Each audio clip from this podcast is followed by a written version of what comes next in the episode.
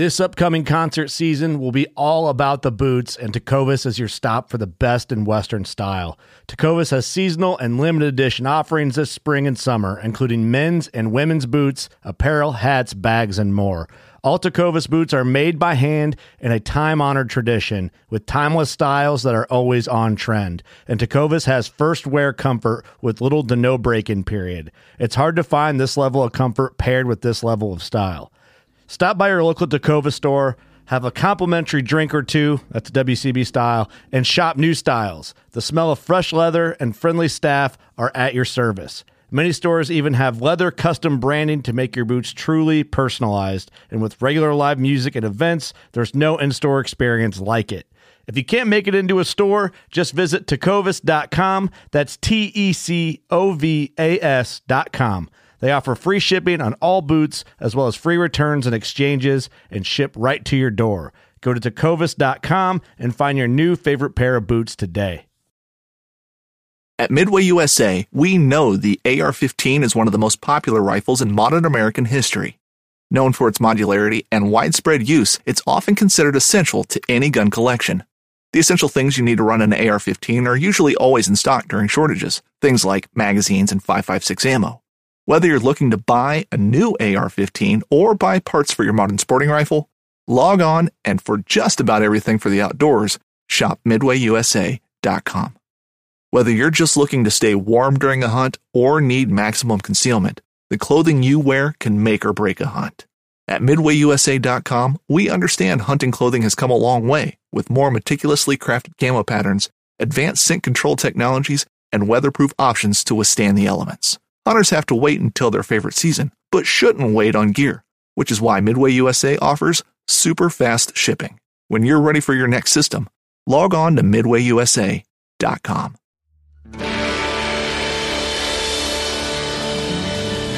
From the nation's capital, this is the Fly Fishing Consultant Podcast with your host, Rob Snowhite.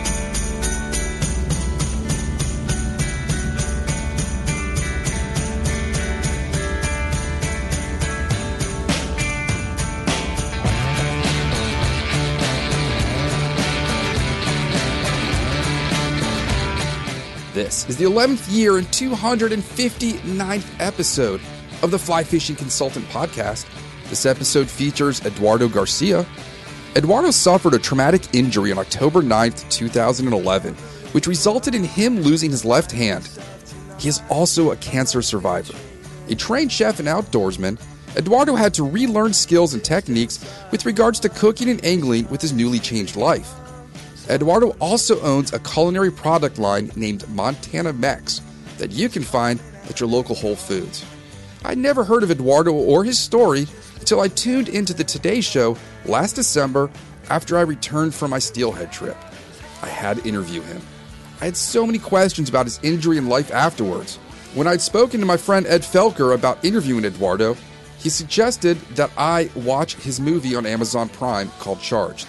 Eduardo's name is familiar to a lot of people I've spoken to before and after recording this episode. In fact, Josh Mills met Eduardo a few years ago. If this is your first time hearing Eduardo's story, I hope you enjoy our conversation. You can watch his documentary on Amazon Prime, and I'll have links to this and other programs on iTunes and my blog. If you have Amazon Prime, you can also purchase Eduardo's products. This episode is brought to you by Eduardo's company, Montana Mex. I'm a big fan of the red mild chili blend. You can add heat, smoky pepper flavor, and salt to anything you eat, and it doesn't change the consistency as if you were adding hot sauce. His mild pepper red shake has become a staple in pretty much everything I eat, and be sure to shake it while you dance. After you listen to this episode, you shouldn't have any excuses for not going fishing or getting outside and hanging out with friends and family. One more note before we start the interview be sure to use promo code FLYFISH15, that's the number 15, at montanamex.com to save 15% off your purchases through April 15th, 2020. I hope you all enjoy my interview with Chef Eduardo.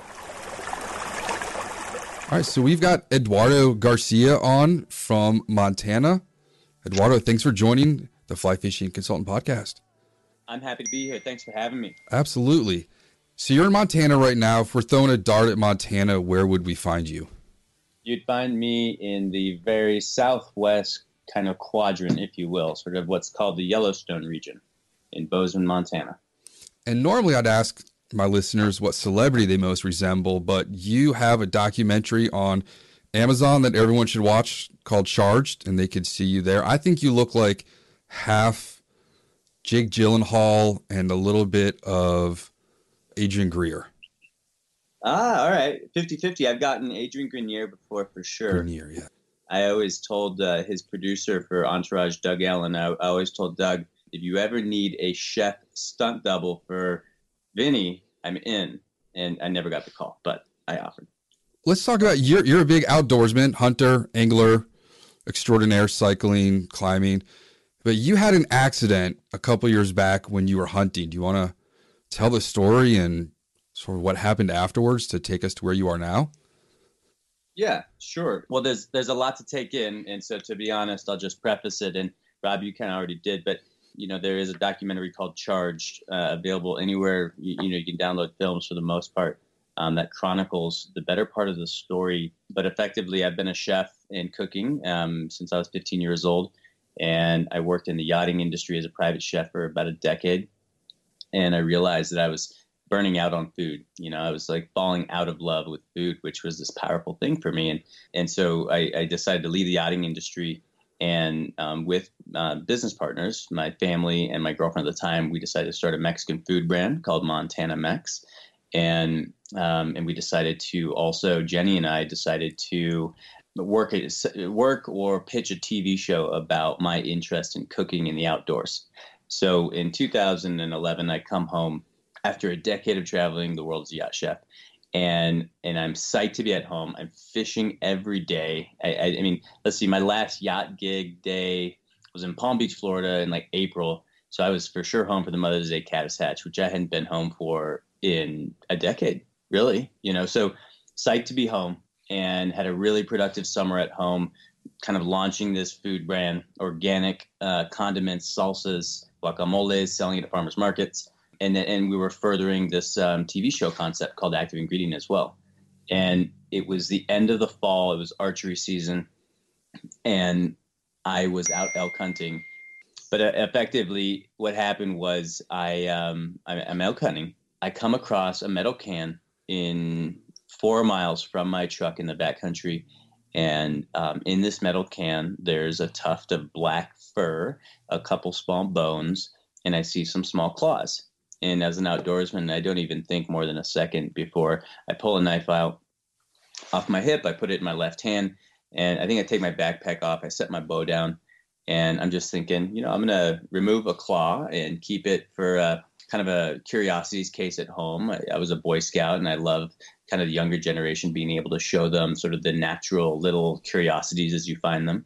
I, I kneel down and put this knife down to in, in this can to try and take a claw, and boom, I, you know, I, I, basically hear an incredible noise in my head and and blackout. You know, I just like blackout, and the next thing I recall is I'm looking up at the sky, and and somehow I go from that transition point to um, finding myself walking down this mountain, and I end up getting help at a ranch house, and I'm medevac to Salt Lake City to the Burn Trauma Center at the University of Utah, and effectively, the doctor on call said, and I quote, um, that I was a bag of bones with a heartbeat um, when I was rolled in.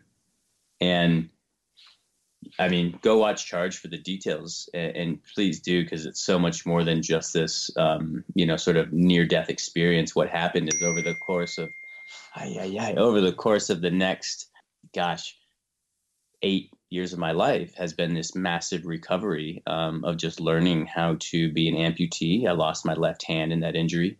Um, I, re- I was de- um, diagnosed in this in my ICU stay to have testicular cancer, so I've dealt with that, and it's just been yeah, it's just been a tremendous, tremendous nine years of of kind of a rebirthing, if you will. What was the voltage that electrocuted you, and is there something that that would be equivalent to? Uh, 2400 volts. So, I mean, it was a it was a main line headed to power a backcountry cabin, which you know, that's a lot of power. And did the bear just end up in there out of curiosity too? Uh, who knows? You know, we, we, we I guess we, we won't know that. I don't know that. Wow. And you have a twin brother. I do have a twin brother. Yep. Did he feel anything where he was? Any pain, any distress? You know, yeah, it's a good question. I um I don't think he did, but there was a time in our lives where he actually had a near death injury and and I remember feeling that. I was in Wyoming at a Boy Scout camp and he was at home and got T-boned by a car going 60 miles an hour while crossing like a country crossing um, where we lived. So that's interesting. And have you realized that the world might not be built for two-handed people? You know, I've seen the documentary about Andre the Giant and how nothing was built. He lived in a world that wasn't made for his size. Yeah. But is living with one hand are there a lot of things that do require two hands that we just take for granted? Um, well, that, I mean, that's interesting because there, I'm trying to think about. It. There's very few things that I've found in the last nine years that I cannot do. So, it, it, it what it boils down to is just relearning how you do what you do, and and re kind of reimagining what your new normal looks like. Does that make sense? Mm-hmm. Um, how dexterous is your prosthetic? And is there like a make and model that, or is it complete custom to you? Well, no, this this prosthetic is completely custom to me. Mm-hmm. And with the dexterity, fly fishing, and being a chef, how like small of a thing could you pick up, or how delicate of something? Let me see. Uh, let me make sure I get your question. So is is it like the how fine? How fine can I get with the tip of my hook? If, yeah. okay. So um, like when you're fly fishing, it looks like you're grabbing the fly line while the rod is in your right hand. Right. So you could say a five weight line. You can grasp that. Yeah, with my hook.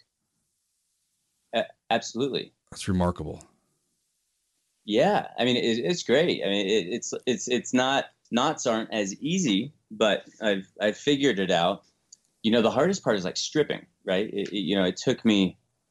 I think it was. I kind of. I mean, to say I gave up is is poor form of me, but there was when I when so I got when I got back to fly fishing within a year and a half of my injury. You know, I just had to re. I had to figure out how to make it simple again. You know, it was almost like tenkara fishing, if you will. I would just figure out how to get the line out and then leave it out and just bigger mends and and and trying you know less stripping but it really kind of relegated me to nymphing and and and staying on top and so it it was we were floating the jefferson um, four years ago now maybe and it was just your classic like i think it was like an early fall day maybe late summer or and um, it just looked like a streamer day you know starting to cool down and and I asked the guide. I said, "Hey, you know, do you, do you got a, a, a, wet rig I can use?"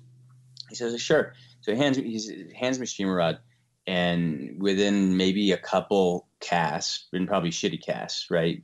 I, I hook up with a brown, and for the rest of the day, I just work that streamer, and I catch browns all day long and have a blast just like whipping it underneath branches, getting it to the bank, um, and, and just working it and figuring it out again so yes, it, it's been a progression. You know. Are browns your thing? No, no. Being outside's my thing. You know, fishing is uh, fishing is is hopefully what you're eating. You know, it's dinner primarily, and and also it's um, sometimes I do say if I'm catch and release fishing or I'm don't you know not taking a fish home with me that it's um it's um it's like practice for catch and keep you know um a day out on the boat now, this may be a gruesome question, but after such a traumatic burn injury, mm-hmm. Does cooking over coals remind you and bring back? Because smells are a very important memory trigger. Is that kind of a gross question? Ask that if you, when you're cooking, does it remind you at all of your injury? Oh, um, I think it goes the other way around. No, when I when I, no, when I had my injury, it was the other way around. I was like, being able to witness the interior parts of my muscles and bones and stru- and, and, and physical structure that I'd never had access to visibly or physically, you know, like even to just feel emotionally. I remember seeing my amputation for the first time um, with my, you know, naked eyes, no bandages on it. I was like, wow, look at that. Look at the marrow. I mean, it looks like a shank bone, you know, and because for me, butchering and, um, and, um, working with animal and anatomy in the food space, I think I think I've always just been comfortable around it. More curious than put off, I guess. True. And what was the first thing you wanted to eat when you got out of the hospital? You had to have had Oh. some cravings, been stuck in there that long. I have no idea. I know when I left the hospital, I was I was just addicted to blue Gatorade and pumpkin pie. Yeah, I think it was more or less what I wanted to eat, but more what did I wanted to do? You know, which was like just rebuild, rebuild, get Being outside. a, a foraging hunter, eating that hospital food must have also been not what your body's used to. you know, You wanted some real food after that? I mean, no, I think I, I I started to eat pretty well. As soon as my appetite came back, as soon as as soon as my appetite came back in the hospital, I just you know I had a family there. We had a full team, so we would we actually got to know the Thai restaurant in town, Lotus Pad, that we liked so much. His name was Leon. The owner was Leon, and he would start. He personally was, delivering it to our room at one point, or out in the foyer, and we ended up becoming great clients of his for years on follow up trips to Salt Lake. So no, we, we we celebrated food, and that's kind of what we do as a family. So as soon as my actual appetite came back after about three or four weeks, it just hit me. It was like, bam, I'm hungry, and and you know, family and folks, we brought it in. How much of what you do eat comes locally? And then I have a gardening question too. Any secrets for growing peppers? Uh-huh. Mm, first off, um, we take so much great joy, like total stoke and psych when when we have the ability to be what it, it's it's almost like to strategically get something to grow in the garden or when Becca my wife Becca she has four beehives. So when she spins honey off the frames uh, at the before the winter and and so then we'll be in our home and and it's it's a hell of a good time to to try and come up with a meal or a drink or a dish that is a hundred percent harvested and brought into our home with our hands or, or with our you know with a trade through a friend that grew it. And I don't know and and so but it's a simple pleasure right it's it's just because we love food it, it makes us feel good it makes us happy so I'd say that more than maybe half of what we eat you know, at least in the winter, and maybe even up to 70% of what we eat comes from what we hunt or grow. That's fantastic. We're big gardeners here. We just got our first tomato sprouts from our seeds this week. Yeah. Nice. Those aren't going in until after Mother's Day. So they should be nice and big. Yeah. Nice. Good for you. Yeah, I've got a plumeria right in front of me. And then I've got a passion fruit. The passion fruit one doesn't want to fruit at all, though. I've heard about those. I wanted to grow a passion fruit. Hunting boots are a critical component of any successful hunt. Whether walking a short distance to your blind or trudging miles through rugged terrain, your feet are carrying the load. Without the right boots, you could give up early and lose out on that trophy just over the ridge. At Midway USA, we make selecting boots for your next hunt easier. With just a few clicks of a mouse, you can decide on what's important, like waterproofing, insulation, size, width, and savings. For just about everything for shooting, hunting, and the outdoors, check out midwayusa.com. Huh. We don't. So you asked about peppers. You know, most of our garden, we have a we have what we call a food forest here, and it's seventy percent of it's perennials. So, but we, we're just kind of starting to dabble in annuals, and we haven't had great success with peppers, to be honest. So we're still working on that one. So I can't give you much there. So I was about to say that I, with the regard to peppers, I, now that I'm using the the red Mex Montana powder, I'm not using Australian chicken salt anymore as my sort of condiment of choice on our kitchen counter. Nice. The the mild red chili Montana Mex seasoning. That's four different dry red chilies. Um, sea salt. I love that you're using that. I can't use the green one because there's cilantro in it, and I don't know how strong the cilantro is, and I'm that person. Oh, you know what? I would say that cilantro is like two percent of Okay. the recipe blend. I would know. Um, and um, and it's mostly it's going to be the spice of jalapeno along with the vegetableness of jalapeno. Does that make sense? Like the peppery, you know, ness of the the flesh. Mhm. You're going to get that, and then we have two different um, garlic blends in there. So you're going to get the garlic, and then there's a little bit of Mexican oregano, cilantro, sea salt. Okay. So the cilantro is minimum. Honestly, the only time I was kind of like, ugh, watching the documentary was when you were chopping the cilantro. With this giant mound.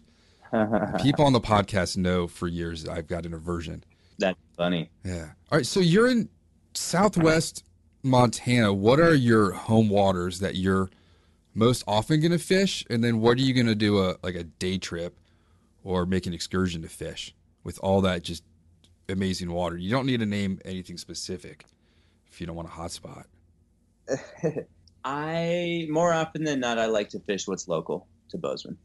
You know, it's uh, it's you know within I would and I would call local within seventy miles of of here, eighty miles, right?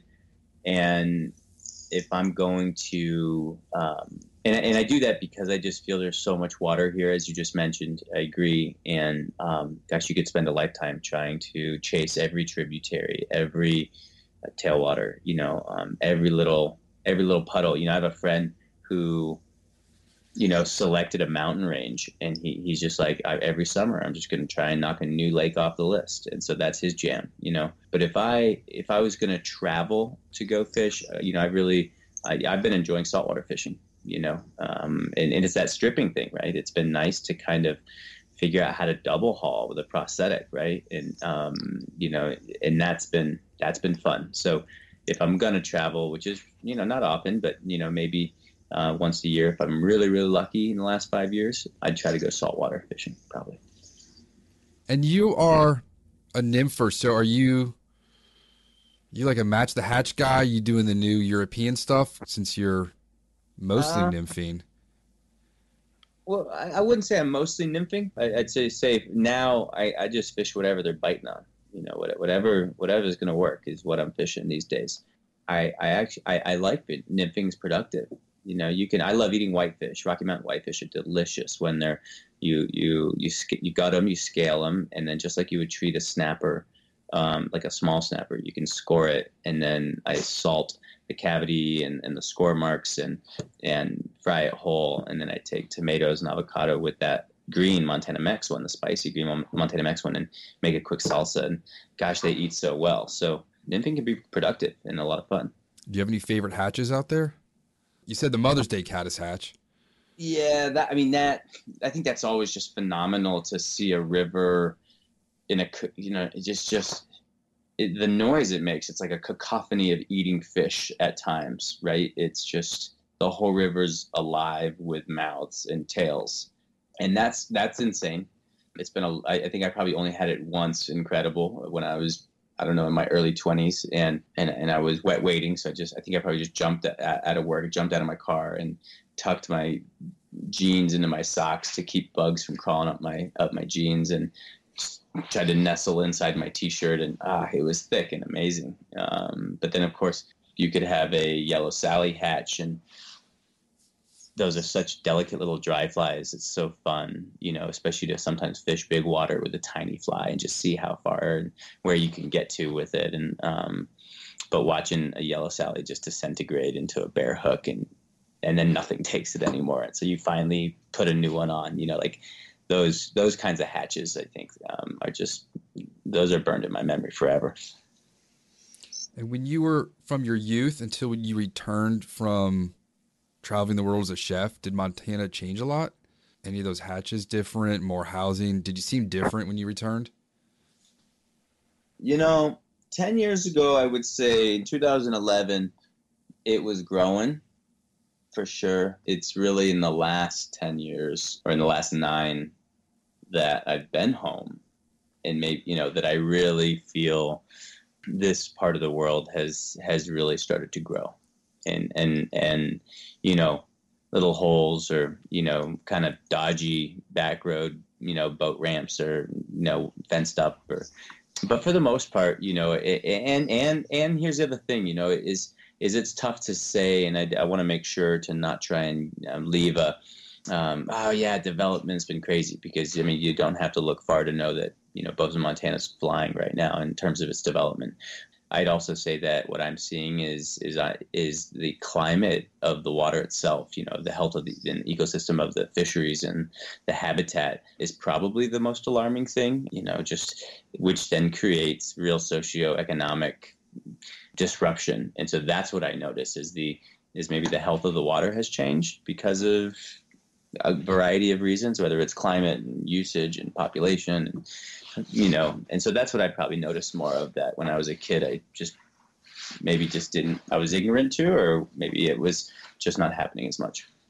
Has the weather changed much? I know you all are getting some cold right now. Well, yeah. I mean, this year, last year was a solid Montana winter year. You know, five months of just snow this year so far, it's been pretty mild. Uh, having said that, there's a winter storm advisory happening right now and predicting, I think, 12 inches plus in the next 24 hours. So it feels like winter now outside. We don't get much winter anymore out here in the mid Atlantic. Mm. Just it's gone. Maybe it's skipping a couple years. I don't know. I think it does that. I think I think there's there's cycles to everything, but you know, I I, I think it's uh, I don't know. I think it's also pretty obvious. There's a lot of obvious indicators, you know, of what to expect. When I was a kid, the robins used to migrate. Now they're all over the place in winter. It's, it's comfortable for them now. It's not too cold. Right, right. Yeah, absolutely. So, also with the travel around the world, you got to see some pretty amazing stuff. Have you wanted to return to any of those to go fishing? Yeah, a hundred percent. Yeah, a hundred percent. I've I've wanted to and have started to slowly explore um, parts of the Caribbean that um, I just thought looked beautiful. And then, yeah, I'd love to. Um, I would love to make it um, down to some some other continents. You know, I'd like to go fish in South Africa, and I'd like to go fish in Japan, and just kind of do some more experiential cultural trips as well. That you know, with fishing being a part of it. Mix in some of the culinary hotspots as well? A hundred percent. Come on. Yeah. yeah. No, you couldn't see that's the thing, you know, and that's it's funny that um did did you watch the Hungry Life series that we produced with Yeti? I did not. So so um, Jenny Jane, who who is one of my ex girlfriend and business partner in in the Montana Mex concept as well, you know, and I talked about that we went earlier in this podcast. I, I mentioned that we were also going to develop an outdoor cooking show, and so we ended up at, finally, it's, it's kind of bittersweet, but we had a meeting with the Food Network to sell that show. And that meeting was five days after October 9th. So we were in ICU and didn't make that meeting. So in 2016, um, Yeti Coolers partnered with us, with Jenny and I, to create a short cooking series called A Hungry Life. And if you go check it out, you can YouTube it or find it on Yeti. Two of those episodes are fly fishing episodes. And the premise of The Hungry Life was that these enjoyable parts of my life, fishing being one of them, food being another one, should go hand in hand. And and so at some point we developed a show about going out on your adventure, but incorporating food into your day out. So you may not actually be fishing for you know the whole time you're on the water because you may pull off early to start a fire and throw some potatoes in the coals and get you know get a grill set up or get a get a hot stone set up or and get a trout and lay it right on the coals and cook it and warm some tortillas up and make a quick taco and have that be an extension of your experience out fishing right? And so for me when you when you ask about the culinary element you know in in fishing adventures that's it's it's um it's such a a part of traveling and life experience that I'm super passionate about to the point of, you know, wanting to share it through film and storytelling. If you can get to England, there are just pheasants just sitting on the riverbanks. Really? Just in the middle of nowhere. When are we all, going? All over. I'm ready to go back. I was just chatting with my guide Andy from the Cotswolds the other day. Right. Well, you know, I you know, I'm gonna say this to my wife, Becca Skinner. If you're listening, you know, let's uh, let's let's talk to let's talk to Orvis and let's get a trip going over there. My my wife is a primary photographer for Orvis, oh, so I, have been I'm following always, her for years. Oh, you have? Right, and I just so honestly, I didn't put together who you were until you were on the Today Show around Christmas. Uh huh. And then I saw the photos. It said Becca photos pro- provided by Becca Skinner, and I'm like, wait a second. And then I looked. I'm like, wait, I know who you are now. And. But I didn't know about the injury. I never really. I I saw that. pictures of you, but you know, I've worked with Project Healing Waters and amputees, and maybe to me, seeing somebody it a little different. I'm not going to really just go out of my way to see what that injury was. Yeah, no, I love that. That's well, two things. I mean, I love that you had the connectivity with Becca Skinner's work. So, and check it out, folks. At Becca Skinner is her portfolio on Instagram, and she's amazing. And what's and I want to share this. This is fun, actually, to have the opportunity to say this on this podcast. But that's how I met my wife. Is I was oh, this is great. I love this. I love how these things are unplanned. But I was, you know, 10 p.m. rolling through Instagram, trying to like settle down at home, and and I see a photo in my feed, and it's a green grassy riverbank, or what I think is a riverbank, a bottle of bourbon, and a fly fishing rod. Just this beautiful photo, right? And I'm like, oh, what's that? Like, and I go into the profile, and the profile is of Becca Skinner, photographer, conservationist, Nat Geo explorer. I'm like, whoa. And, and I look through her work and portfolio, and it's a lot of it is fly fishing. Uh, a lot of it is women in the outdoors and in fly fishing and, and mountaineering and and um, being outside. And I was raised in a matriarchal home, and so um, you know I didn't know my dad till I was 13. So I was just so drawn to her work that I went to the website and I, I mean I just dove in right. And at 2 a.m., get this, 2 a.m., I write her an email that basically just says, "Hey, I'm into building. You know, hi, I'm Eduardo. I came across your work love it. We all I also love fly fishing. Maybe we could get together and fish. I love building community and I think your work's terrific and you happen to live in Bozeman. So and that was how we met. You know, we went on we went fly fishing. That's incredible. right? And Yeah. then, yeah, and it's also cool. You have someone to take pictures of you too. My wife doesn't take pictures, so there's no evidence of anything in my life. Well, let me let me just tell you, you she does take amazing pictures, and and I am fortunate that um, I am super super fortunate in that sense. But I'll tell you more often than not, I, if we're on the river, I like to row, and this is a dream day for me. Is I'll row, and she'll be up on the bow, and cowgirl hat on, and our dog Vita will be on the cooler right between the two of us. You know, putting my legs against it like my rowing brace. You know and we'll and we'll roll. And I'll take photos of her catching fish. And I'd What's love in to. the, bring what's in the cooler? My wife likes high life when we're in the boat. Oh man, I'm putting Modelo cans in the boat. Probably a little, some fresh lime, um, some fresh lime and a, a little flask of tequila, probably, and then we're probably gonna put on top of that some elk jerky, some veggies, some fruit, and uh, you know, plenty of water. I want to see a photo of all that spread. Damn. Um, and also, and- I want to give a shout out to my friend Ed Felker. He's a big fan of your wife's. And when she was in town at National Geographic, which is not far, I asked if we could get together and do a podcast, and she was a little shy about it. Said she wasn't into, didn't know if she could handle a whole fishing podcast. So maybe we could do a. If I ever meet up with both of you sometime out west, we'll get both of you on. Or if you're ever in DC. Looks like Rob just invited you again. Just throwing that out there. And then the photos of living out of is it a van or a truck? Those were the ones that really made me want to move out west. Wow, I love hearing that. Uh, Happy the truck. That was a yellow, a yellow Chevy that she used to have. With the the one with her painting the trout on the inside. Yeah, no, she had that thing. that was, uh, yeah, that was Becca was rocking that ride. Happy the truck when we met, and um, the interior had this.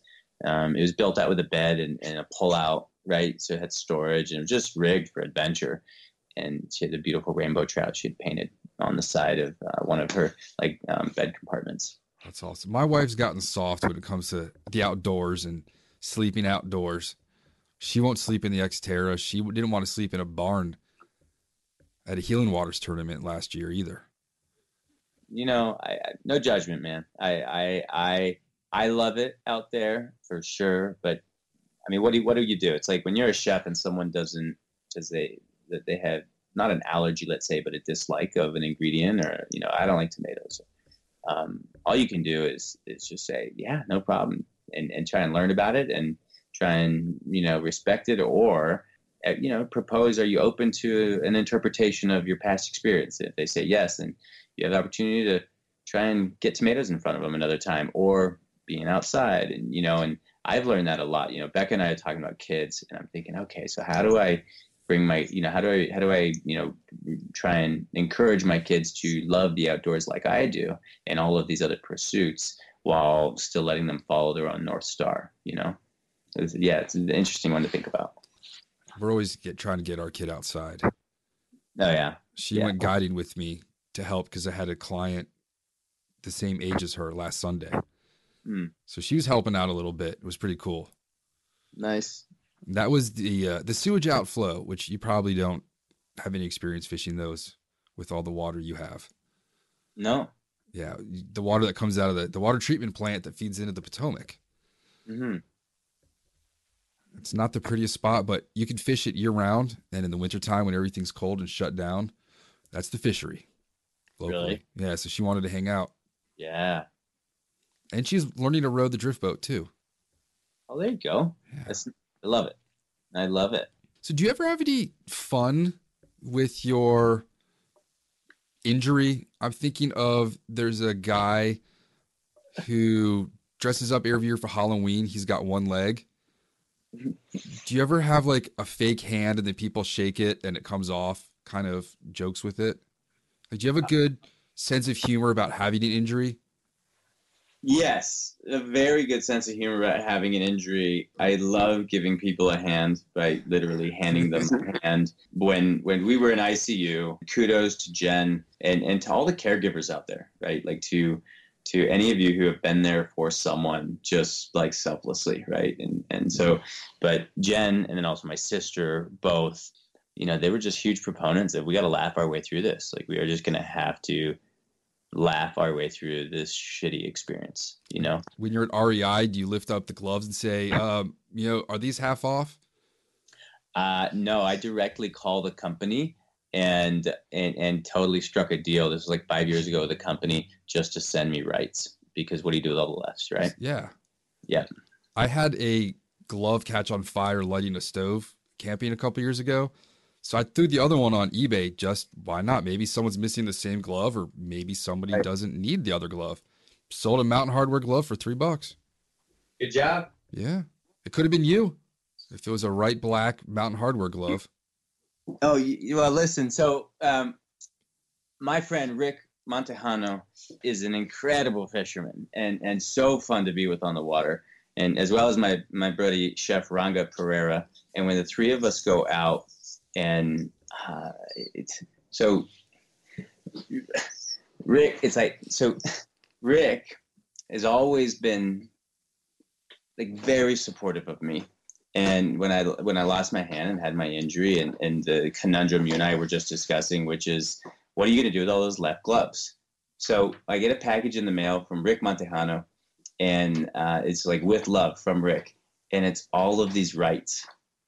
And I guess for him, he wears through his lefts quicker than his rights for whatever reason. Maybe he's left-handed. I don't know. And so he sent me, I don't know, three different, and they were all like the fingerless mitts, like total fly fishing stuff, right? So yeah, I don't know. It's fun. It's, you can have fun with it. You just have to own it. And having a sense of humor is kind of the only way you can. You can't. I mean, the spirit you have and the smile that's throughout that entire movie, and I don't know if it's because all the coffee you drink, but you never seem to be down, well, or at least not show it for the camera. But the being able to joke about it, sort of, yeah, like you said, owning it and not feeling sorry for yourself, or somebody might just sit around and just think that their life's ruined because they've got an injury, and you just took life by the balls.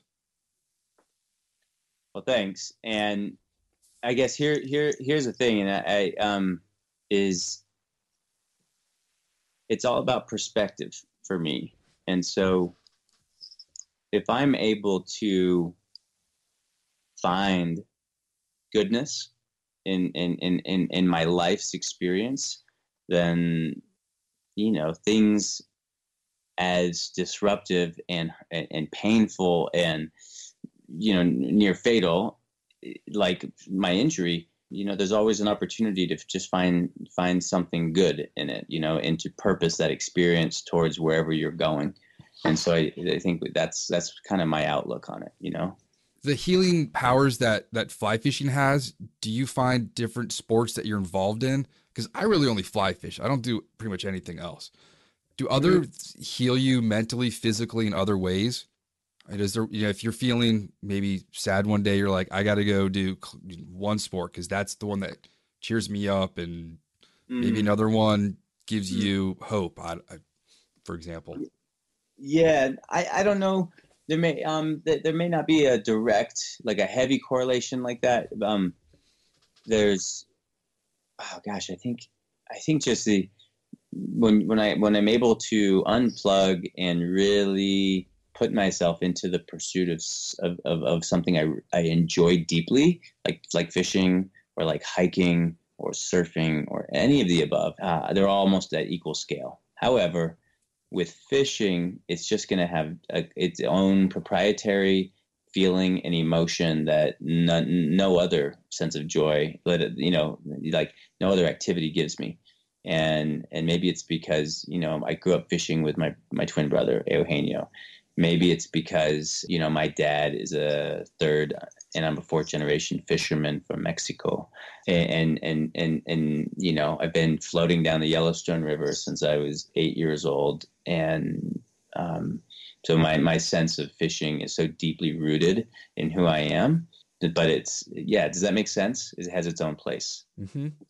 yeah do you have any adaptations on the prosthetic for fishing, like like a line cutters to cut your line? Like, can you? Mm. Is it modular? Like, I know there's a hammer sort of thing underneath it, but can you put anything on it? Yeah, for different sports. Yeah, um, to a point. So the the the if you look at it, my at least my prosthetic, the the portion of the prosthetic that covers my forearm is made of carbon fiber, and it's called the socket, and and then the piece that you, we would refer to as the hook or the hand is called the terminal device. And basically, there's there's catalogs of different terminal devices that I could put into my socket, right?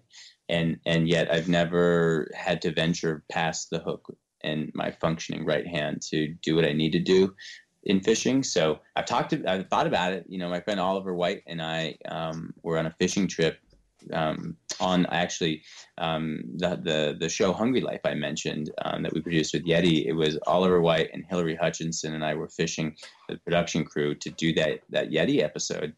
And that was the one down in New Orleans. The 1911 is one of the most iconic firearms in history.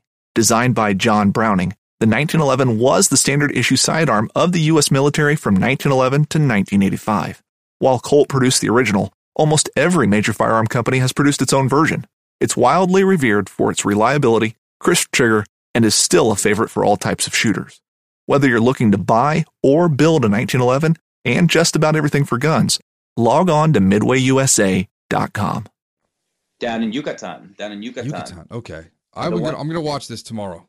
Yeah, you got to watch it. The one we didn't go to New Orleans. We went to um, like the Port Aransas, um, Laguna Madre area of Texas. With that was with JT Van Zandt for redfish. But that's the one I'm thinking of.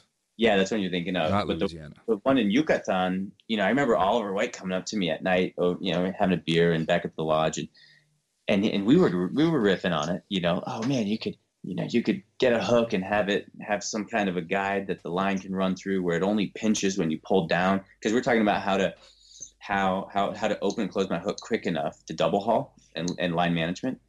But I'm not figuring out with this hook, you know, so I haven't had to reinvent any new tools just yet other than how I think about how I how I think of things, you know. Like have you found anything in life that's actually uh, easier to do with the hook? Yeah, for sure. Yeah, absolutely. Yeah, absolutely. I can I can hold my phone all day long and my hand will never get tired and I don't need a glove on it to keep it warm. Pulling and, hot pans off the I yeah, there's I mean there's unlimited there's unlimited sort of. It's funny we we want to call them perks, right? But it's actually not a perk or a benefit. It's it's actually just what that hand can do. Think of it that way, right? It's just the limits or lack of limits of my left hand now, and so it's it's on it's. I mean, it's crazy to think about, right? Like on the one hand, which is my right hand, it can do all most fallible human things, and on my left hand, which is made of titanium and rubber, I can pull hot pans out of the fire, and you know, I can chip ice away and use it as a hammer and a little bit of a mallet and uh, so in, the, a vise and the list goes on. But gosh, there's just no. Um, um, I was my neighbors came over the other day and they just had they have a six week old and I was holding little Galahad, little baby boy, and and easy enough to hold him with my right arm, but then I was trying to hold this pacifier with my hook, and you know I was like very conscious of putting my you know bringing my hook in close to this little baby's face and like you know so it's there's these considerations with having metal for a hand right? Can you feel the the phantom? Uh, the term where you can still feel your fingers? Uh, phantom limb syndrome is i think is, is yeah. and i i had it briefly when i was in icu very in, in kind of immediately after um, my amputation. But um, and, and actually, and then I haven't didn't feel it for, for quite some time. But in just this last year, I've started to have more sensation in my um, in my amputation site, like right on my forearm. The nerves waking up after years of. I don't, and maybe it, it could, totally could be. Uh, I don't know what it is, and sometimes it's a little um, what I would call irritating, but thankfully um, it's manageable. It's amazing how this has just not stopped you in doing more things that people with no injuries in their life would ever have the guts to do. And in the end of the movie, you're talking to a bunch of kids. How often are you getting out and telling your story in public? Every day I walk away from my house. And you know, I mean it. It's it's like every I, every time I step out in outside of the privacy of my home is an opportunity to have a, a youngster or you know you can you know what is that to his mom at a grocery store line and, and I can choose to ignore and be like oh another person talking about my hook or I can turn around and smile and say hi you mean this? And nine times out of ten that kid's gonna say yeah that you know? And and I get a quick exchange, and now you've got this young individual coming out in the world, and like, wow, okay, that was a hand called a prosthetic, and um, and so there's that opportunity just is, is incredible every day, you know, um, but you know, on on a big scale, you know, the documentary charge, the the catalyst, and for me to say yes because I, you know, I had friends and family and um, you know, my my agent at the time, you know, all write a book and t- make a documentary, and I I was so scared of sharing my who I was now, you know, then with the world that I, I decided not to, and and then it was three years went by, and I actually was I spent a day at the National Ability Center in Park City, Utah, and I was so impressed by these young individuals and their resiliency and their ability to just own their situation that um, I, I, I, kind of started to find my why that day. And on my way to the airport to fly home, I swung through the burn trauma center and called ahead of time and said, Hey, you know, do you think I could swing by? I haven't seen everyone in a few years. When I got there, it was just, you know, maybe a handful of nurses who had been on my on my floor who had been, you know, been in the burn trauma while I was there. And I mean, there was not a dry eye in the room for sure. It was awesome to see them. And um, Dr. Morris, who is the, the doctor who was on call um, when I was wheeled in and effectively was part of the team that saved my life, he he came right up to me and, and just really hugged and um, and immediately like lifted my shirt up. He wanted to see how my scars had healed and and he and and and you know after a couple minutes of being with everybody he had to go and he gave me another hug and he directly said in my ear he said it feels so good to see you again you need to come out here more often and you know what i took it as was you know like i had recovered from something that most would find or most would not have recovered from, is what he was saying. And whatever the reasons were, I needed to share that it was possible to for that to happen. And I had an oblig like not an obligation, but it just why would you not share that with others to help others? And boom, I was like, okay, that that's that's that's that's why I'm gonna that's my why for charged. That's that's the reason, and and that was in in Jen and Phil, um, the, my friend who's the director, the entire executive team, uh, and the production team. It became everyone's why for this film was, um, you know, this is why we're making charged, is so that it can go out and help others. And so now, you know, your question was how often am I, you know, speaking, and uh, as often as I can in every moment that I can. As you've turned into a role model. Are there people that you look up to? And when you were getting through the initial injury, that people that you looked at for influence to help you get through things? Yeah, a hundred percent. Too many to name, and um, I mean, I looked up to everybody. I mean, I, I, I literally, I, I remember being shit scared coming out of ICU. You know, I, I literally, and so much of me was kind of a freshly born babe in that sense. And I, I don't know where I would start, you know, from my close family to um, close friends. And, and, you know, I think, you know, there were folks from around the world sending thoughts and prayers and funds and assistance. And then, you know, for years, I, I feel like so many who have been, been a part of this journey are right here with me still. Um, seeing, you know, looking at that bigger picture and, and, and, you know, and it's my pleasure to, to just do my best to give it back or, or try, right. Wherever I can. Do people ever compare you to Aron Ralston having a similar injury after an outdoors event? No, no. Aron's um, story, for those who, who haven't heard it, you know, he, yeah, he, he he gave he amputated his own hand to save his life. So I mean, I more more folks have mentioned Aron and his name and story as it's similar to mine in, in like a supportive way. Like, gosh, both of you, you know, the stories are incredible and so inspiring or so lifting or raw and, and honest. And, and so it's, it's been, and I remember watching that story, right? I remember watching that story while dealing with my own experience. So um, I've been a big fan for a long time.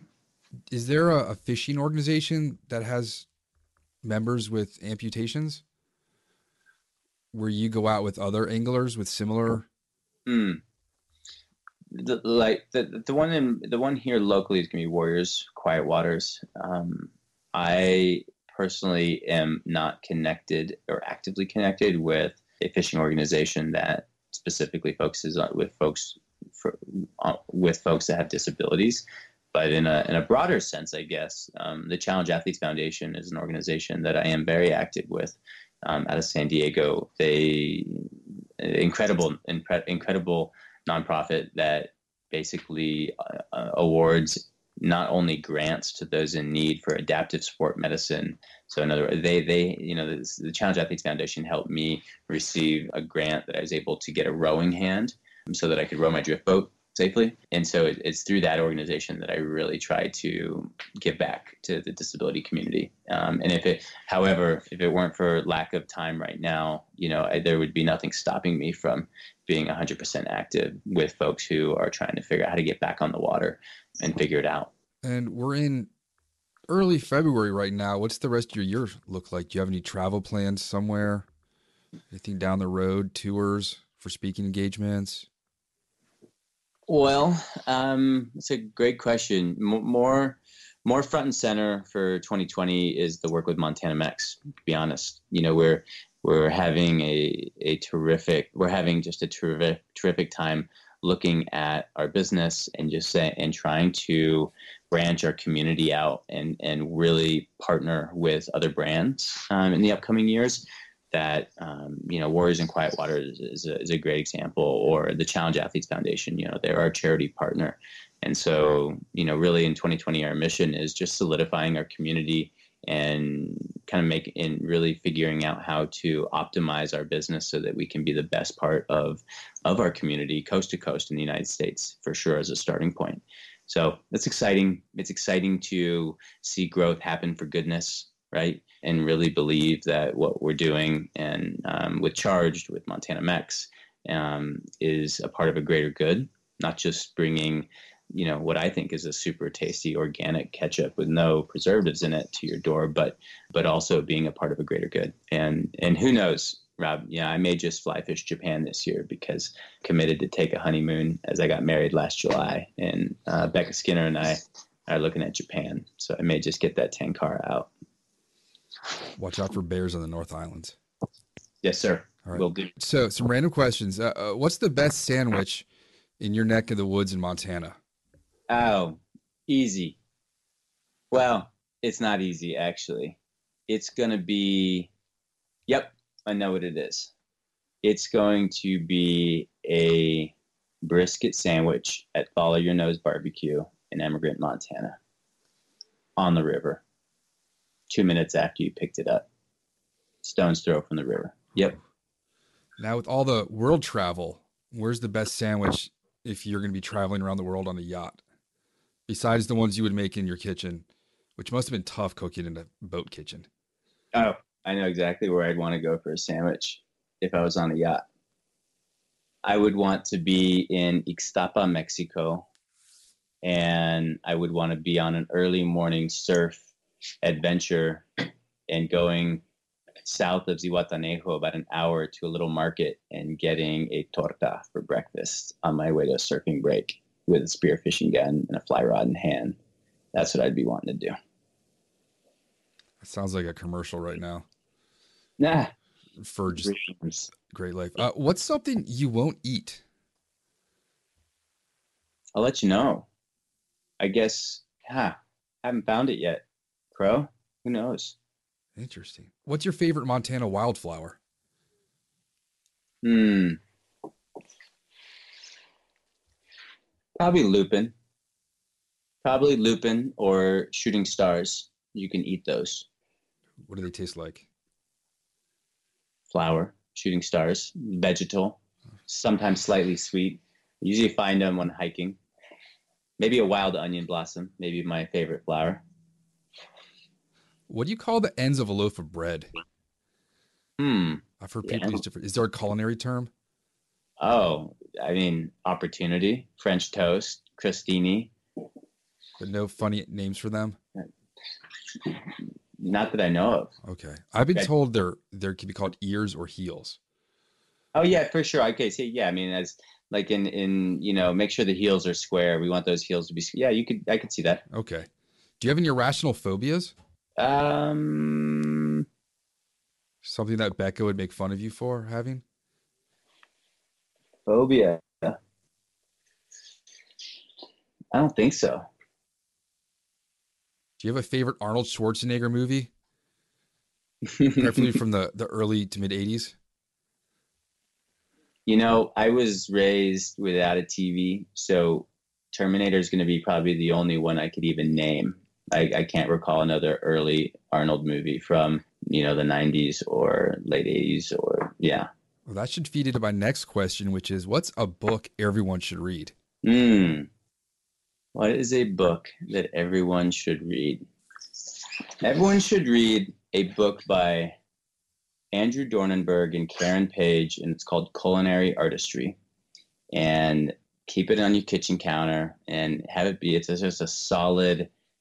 It's a solid way for the curious, you know, omnivore to pair salty and sweet pairings, certain ingredients, and see what, you know, it's just a complete encyclopedia of flavors and taste pairings plus seasonality and and is digestible. You don't have to be a chef. It's not telling you to cook anything, right? It's just saying that chocolate and orange go well together and and things like that, right? All right. For toilet paper, do you want it over or under the roll? Um, ooh, you know, I gotta tell you, I just I pull from the right. You know, my toilet paper roll holder is an elk head with an antler, and so it actually is a lateral pull versus a longitudinal pull. Wait, so you pull got from the sharp antlers near your back. What if you fall backing into the toilet in the dark? gosh, man, I worked on a boat for ten years. Okay. Walk around, you know, no problem. Do you have a favorite cheese? Yes, I would say it would have to be currently Comte. You grating that, shaving it, you doing little cubes? Oh no, I, I'm like I'm like dessert binge eating it at 10 p.m. when I'm crushing some late emails and maybe you know having a glass of uh, wine, chilling out, and I just cut thick thick chunks of it, and Little- maybe a few. little truffle honey. Oh man, now you're talking. Yeah. Yep. All right, since you're the ketchup expert, uh, ketchup or mustard on hot dogs? Well, it depends. If you have Montana Mex ketchup, then nothing. If you don't have Montana Mex ketchup, you may need the mustard to really bring it up a notch.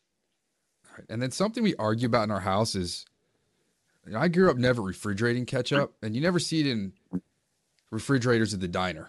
My wife Yeah. likes it refrigerated. What is Mhm. your professional? And I will buy that as my next foray into the Montana Mex when I go to Whole Foods. There's no Whole Foods around here. That's the problem. Give me an address, Rob. I'll just send you some. Oh, heck yeah. For everyone else, you can go to montanamex.com. We should have created a code for you. Maybe we can set that up. We can do that. This will be the Yes. sponsored by Montana Mex episode. Done. All right. people we'll have already heard the intro. Yeah, we'll figure everyone out. So ketchup, you know, i it's here's the funny thing with food is right is live cultured foods, foods that are alive, foods that are growing. They can live at ambient room temperature, and they even get better, right? They get more complex. Flavors develop, the sugars develop, and it's it's even better for your gut. So across the board, it's cooler. Sauerkrauts, you know, sourdough starters, kombuchas, things like that.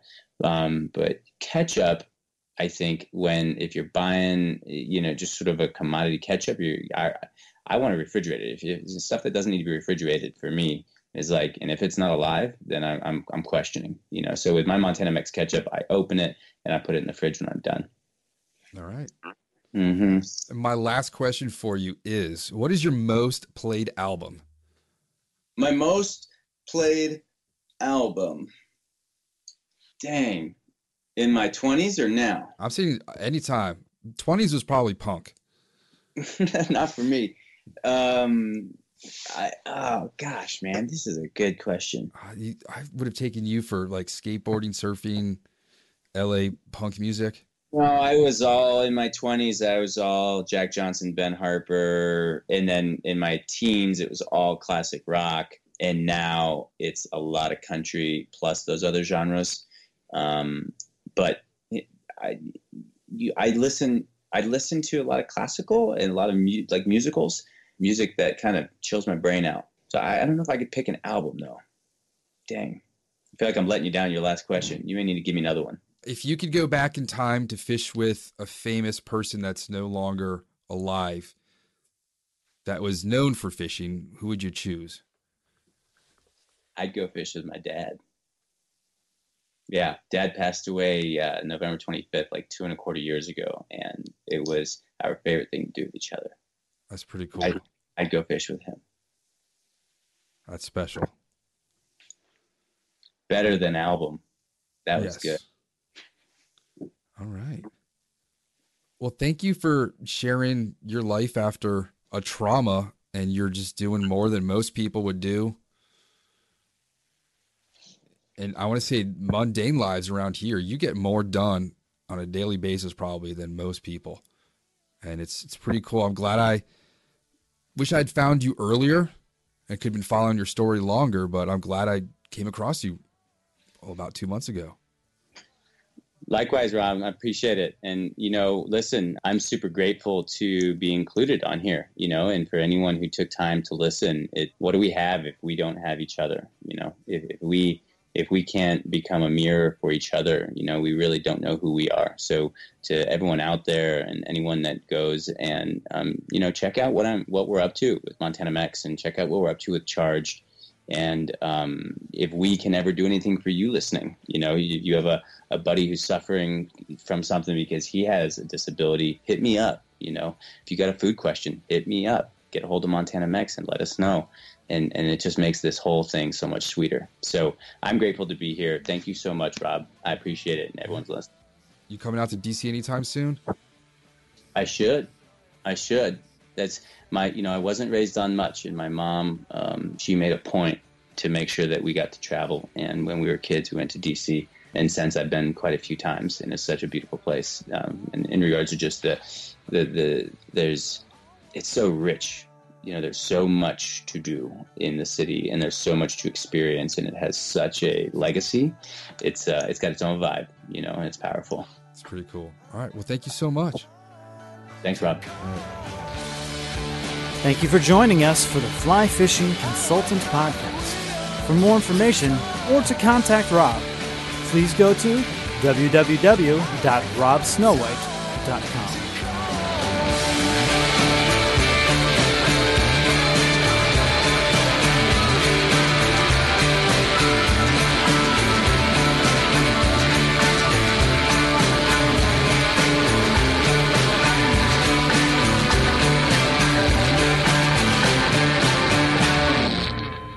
This podcast is brought to you by Freestone Productions at freestoneproductions.com. Brave anglers search for the one they call king, but who will take his throne? Tune in to Waypoint TV's Battle for Silver, Saturday, May 18th from 12 to 6 p.m. Eastern, presented by Abyss Battery. Waypoint TV. A life that has the stories to back it, a life to be proud of. It's a Winchester life. Yeah, baby. Six eight Western. Oh, mule deer, baby, right there. Tune in every Tuesday at 7 p.m. Eastern on Waypoint TV. Don't miss Mondays with Into the Blue, brought to you by Academy Sports and Outdoors. Every Monday night from 7 to 10 p.m. Eastern on Waypoint TV, the destination for outdoor entertainment.